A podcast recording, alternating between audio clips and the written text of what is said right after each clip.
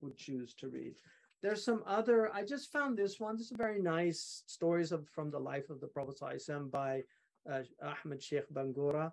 It's very, um, it's taken from uh, good sources, um, very well written. He's actually a French scholar as well as a, a quite accomplished uh, Arab uh, scholar now.